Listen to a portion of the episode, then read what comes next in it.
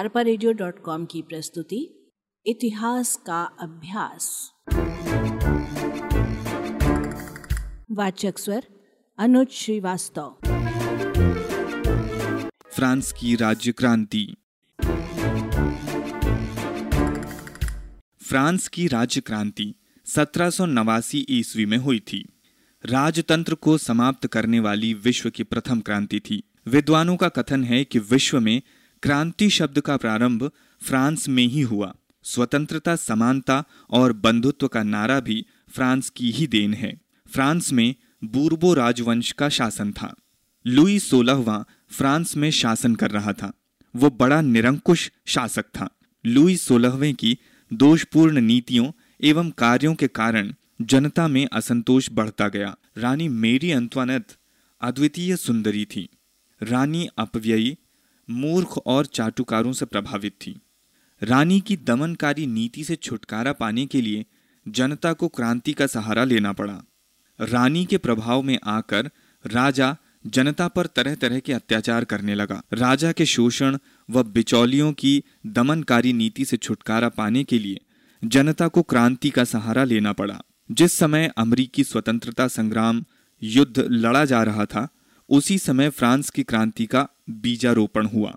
America की क्रांति के बजाय फ्रांस की क्रांति ने विश्व को झकझोर दिया। विश्व का कोई भी देश तटस्थ नहीं रह पाया। फ्रांस की क्रांति के कुछ कारण थे, जैसे राजनैतिक कारण, निरंकुश एवं स्वेच्छाचारी शासन। फ्रांस में एक तंत्र, निरंकुश एवं स्वेच्छाचारी शासन था। राजा का पद वंशानुगत होता था। दैवी अधिकारों के सिद्धांतों के अनुसार शासन करता था। लुई चौदहवा कहा करता था, मैं ही राज्य हूँ। लुई सोलहवा, जिसके समय क्रांति हुई थी, कहा करता था कि ये चीज़ इसलिए कानूनी है क्योंकि मैं ऐसा ही चाहता हूँ। राजा ही कानून बनाता था, वही कर लगाता था और युद्ध की घोषणा करता था। राजा की शक्तियों पर अंकुश लगाने वाली दो संस्थाएँ, स्टेटस जनरल और परलामा थीं इन संस्थाओं की बैठक 1664 के बाद से एक बार भी नहीं बुलाई गई थी। दूसरा, राज दरबार विलासिता का केंद्र। राजा पेरिस से 12 मील दूर वर्साय के राजमहल में शानो शौकत के साथ रहता था। रानी मेरी अमोद प्रमोद में तल्लीन रहती थीं। हैजन लिखते हैं कि लोग राज दरबार को राष्ट्र की कब्र कहकर पुकारते थे। स्वतंत्रता का अभाव। फ्रांस कई प्रांतों में विभक्त था। भिन्न भिन्न प्रांतों में भिन्न भिन्न कानून थे। एक जगह मुद्रा का चलन तो दूसरी जगह कुछ और था। दोषपूर्ण शासन व्यवस्था, कुलीन लोगों के द्वारा उच्च पदों को खरीद लिया जाता था और वे जनता से मनमाना कर वसूल करते थे। पदों की बिक्री से जनता दुखी थी। भेदभावपूर्ण न्याय व्यवस्था फ्रांस की न्याय व्यवस्था दूषित थी। जन साधारण को छोटे मोटे अपराधों के लिए कड़ी से कड़ी सजा दी जाती थी।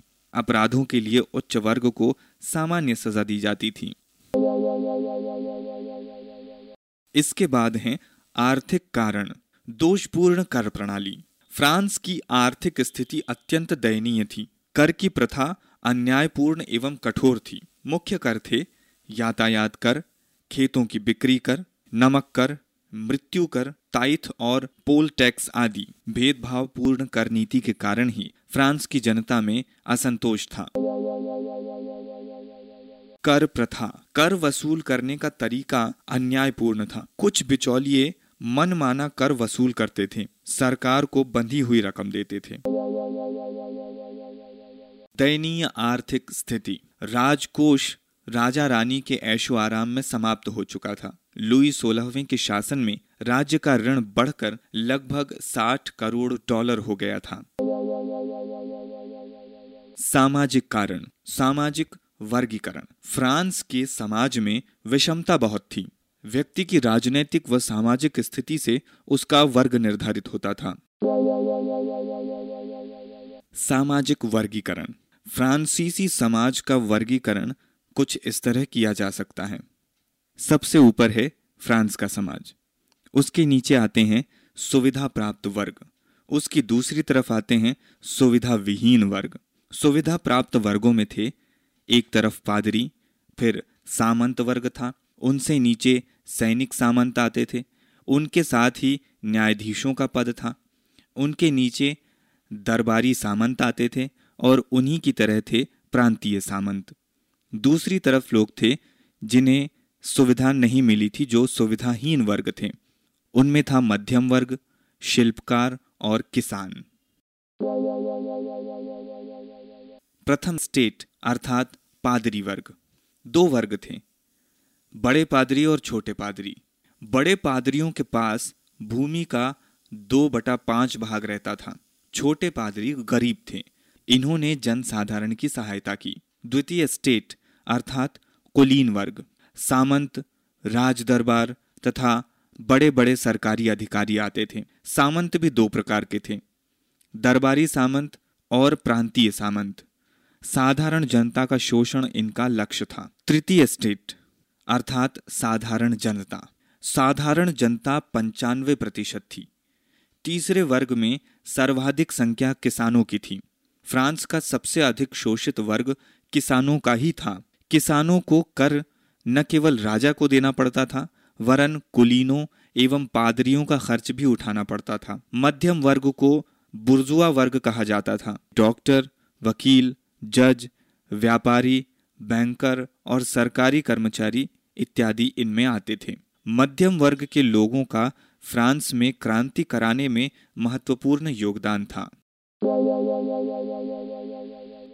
बौद्धिक कारण फ्रांस के लेखक, विचारक और दार्शनिक बहुत हद तक क्रांति के उत्तरदायी थे। दार्शनिकों में मोटेस्क्यू रूसो, वॉल्टेयर, दिदरों तथा शेक्सपियर के नाम उल्लेखनीय हैं। इन विचारकों ने फ्रांस की जनता के मस्तिष्क को झकझोर के रख दिया।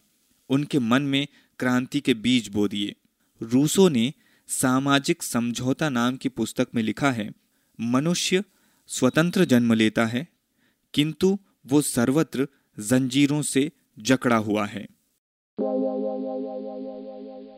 ब्रिटिश एवं अमेरिकी क्रांतियों व फ्रांसीसियों पर प्रभाव। फ्रांसीसी क्रांति पर ब्रिटिश तथा अमेरिकी क्रांति का भी व्यापक प्रभाव पड़ा। इंग्लैंड को देख फ्रांस भी संसदीय शासन व्यवस्था लागू करना चाहता था। स्वतंत्रता संग्राम में सक्रिय भाग लिया इन्होंने। और प्रजातंत्र की सफलता देखी थी। तात्कालीन कारण, फ्रांस की बिगड़ी हुई आर्थिक दशा सुधारने के लिए लुई सोलहवा ने 4 मई सत्रह में स्टेटस जनरल का अधिवेशन बुलाया। फ्रांस की संसद स्टेटस जनरल कहलाती थी। इस समय लोगों में असीम उत्साह और उत्तेजना थी। इस अधिवेशन में सामंत और पादरी वर्ग ने भाग नहीं लिया। अतः जनसाधारण का तीसरा सदन क्षुब्ध हो उठा। चूँकि तीसरा सदन नब्बे प्रतिशत जनता का प्रतिनिधित्व करता था, इसलिए वो मानता था कि उसे अपनी बात कहने और मनवाने का अधिकार है। तृतीय सदन ने अपने अधिकारों को पाने के लिए और तदनुरूप अधिनियम पारित करवाने के लिए अपने आप को राष्ट्रीय सभा घोषित किया। उन्होंने अन्य दोनों स्टेटस यानी सदनों को राष्ट्रीय सभा में शामिल होने के लिए आमंत्रित किया। धीरे धीरे साधारण पादरी जन साधारण से सहानुभूतिवश राष्ट्रीय सभा में शामिल होने लगे। क्रांति का प्रारंभ। प्रारंभ में ही राजा तथा संसद के बीच तब टकराव हो गया। तीस को जब सदस्यगण अपने सभागृह में जाने लगे तो राजा ने बैठक भवन को बंद करा दिया। नाराज़ सदस्यगण पास ही बने टेनिस कोर्ट में चले गए और वहीं उन्होंने शपथ ली। यही टेनिस कोर्ट की शपथ कहलाती है। राजा ने बैठक अवैध घोषित कर दी। फ्रांस की राजधानी पेरिस की जनता ने वेस्टाइल नाम के पुराने जेल खाने पर धावा बोल दिया। रक्षा करने वाले सैनिकों की हत्या कर दी और कैदियों को मुक्त कर दिया। इस प्रकार क्रांति प्रारंभ हुई। फ्रांस में हर वर्ष 14 जुलाई का दिन राष्ट्रीय त्योहार के रूप में मनाया जाता है। क्रांति का प्रसार, वेस्टाइल पतन का प्रभाव नगरों तथा देहात की जनता पर भी पड़ा। गाँवों में किसानों ने क्रांति का झंडा फहरा दिया। सामंती अभिलेख जला दिए। गोदामों में आग लगा दी। राष्ट्रीय सभा, जो अब संविधान सभा कहलाने लगी थी, अतः पुरानी सामंती व्यवस्था को दफना दिया गया। राष्ट्रीय सभा ने मानव और नागरिकों के अधिकारों की घोषणा की। 27 अगस्त सन सत्रह सौ नवासी को संविधान सभा ने मानवाधिकारों की घोषणा की, जिसमें कुछ बातें कही गईं। पहला, कानून की दृष्टि में सब व्यक्तियों को समानता है। दूसरा, सार्वजनिक पदों पर नागरिकों के नियुक्त होने का अधिकार है। तीसरा, बिना कारण दंड देने या बंदी बनाए जाने से मुक्ति मिल गई। चौथा भाषण व प्रकाशन की स्वतंत्रता के सिद्धांतों को स्पष्ट रूप से स्वीकारा गया। पांचवा कर का सारा भार सभी वर्गों पर बराबर बराबर डालने का निश्चय लिया गया। छठवां सभी को निजी संपत्ति रख, रखने का अधिकार मिला। यूरोप के लिए ये क्रांतिकारी घोषणा अत्याधिक महत्व की थी। यूरोप के सभी देशों का शासन उस समय विशेषाधिकारों पर आधारित था। राजतंत्र का अंत। इस दशा में बहुत से अभिजात वर्ग के व्यक्ति और पादरी भागकर दूसरे देशों में चले गए। उन्होंने वहाँ की सरकारों को क्रांति के विरुद्ध हस्तक्षेप करने के लिए भड़काया। राजा और रानी भी वेश बदलकर फ्रांस से भागना चाहते थे, किंतु जनता ने उन्हें पहचान लिया। उन्हें पकड़कर देशद्रोहियों और बंदियों के रूप में वापस लाया गया। फ्रांस को ऑस्ट्रिया, प्रशा और सेवाए यानी इटली के राजाओं के विरुद्ध लड़ना पड़ा। राजा और रानी पर मुकदमा चलाया गया और उन्हें सत्रह में फांसी दे दी गई। इसके बाद ब्रिटेन, हॉलैंड, स्पेन और हंगरी के विरुद्ध युद्ध की घोषणा की गई। तब फ्रांस के उग्र दल जैकोबिन्स ने, जिसके सदस्य लोकतंत्र में विश्वास रखते थे, अपनी सरकार बनाई। क्रांति विरोधी शक्तियों को कुचलने के लिए इसने कठोर कदम उठाए। चौदह महीनों में लगभग सत्रह हज़ार व्यक्तियों पर मुकदमे चलाए गए और उन्हें फांसी दी गई। इनमें ऐसे भी लोग थे जो निर्दोष थे। लोगों ने इसे आतंक का राज्य कहा। एक नया संविधान बनाया गया। किंतु इस बीच सेना की शक्ति बहुत बढ़ गई थी। इस कारण फ्रांस के सेनापति नेपोलियन की शक्ति का उदय हुआ। नेपोलियन ने स्वयं को फ्रांसीसी गणराज्य का सम्राट घोषित किया। क्रांति और नेपोलियन के युद्ध। सन सत्रह से 1815 ईस्वी तक फ्रांस युद्ध में उलझा रहा। इन युद्धों में एक ओर फ्रांस और दूसरी ओर अन्य राष्ट्र थे। इतिहासकारों ने इसे अंतर्राष्ट्रीय गृह युद्ध कहा। ये क्रांति फ्रांस और राजतंत्री विचारों के समर्थक देशों के बीच थी। सन सत्रह से सत्रह के मध्य, फ्रांसीसी सेनाओं ने संपूर्ण पश्चिम यूरोप पर आधिपत्य कर लिया। अब नेपोलियन माल्टा मिश्र और सीरिया की ओर बढ़ा तथा इटली से फ्रांसीसियों को बाहर ढकेल दिया। इन पर नेपोलियन ने कब्जा किया। फ्रांस को अपना खोया भूखंड मिल गया। नेपोलियन ने 1805 में ऑस्ट्रिया को 1806 में प्रशा को 1807 में रूस को परास्त किया। नौसेना में ब्रिटेन का मुकाबला फ्रांस नहीं कर सका। लगभग सारे यूरोपीय देशों ने मिलकर 1813 में लिपजिंग में फ्रांस को परास्त किया। मित्र राष्ट्रों की सेनाओं ने पेरिस पर कब्जा कर लिया। नेपोलियन पराजित हो गया। जून 1815 में वाटरलू के मैदान में भी नेपोलियन की हार हुई। वियना सम्मेलन में शांति संधियाँ हुई। क्रांति का परिणाम, प्रभाव अथवा लाभ? पहला, निरंकुश राजतंत्र का अंत। निरंकुश तथा अत्याचारी राजतंत्र का अंत हो गया।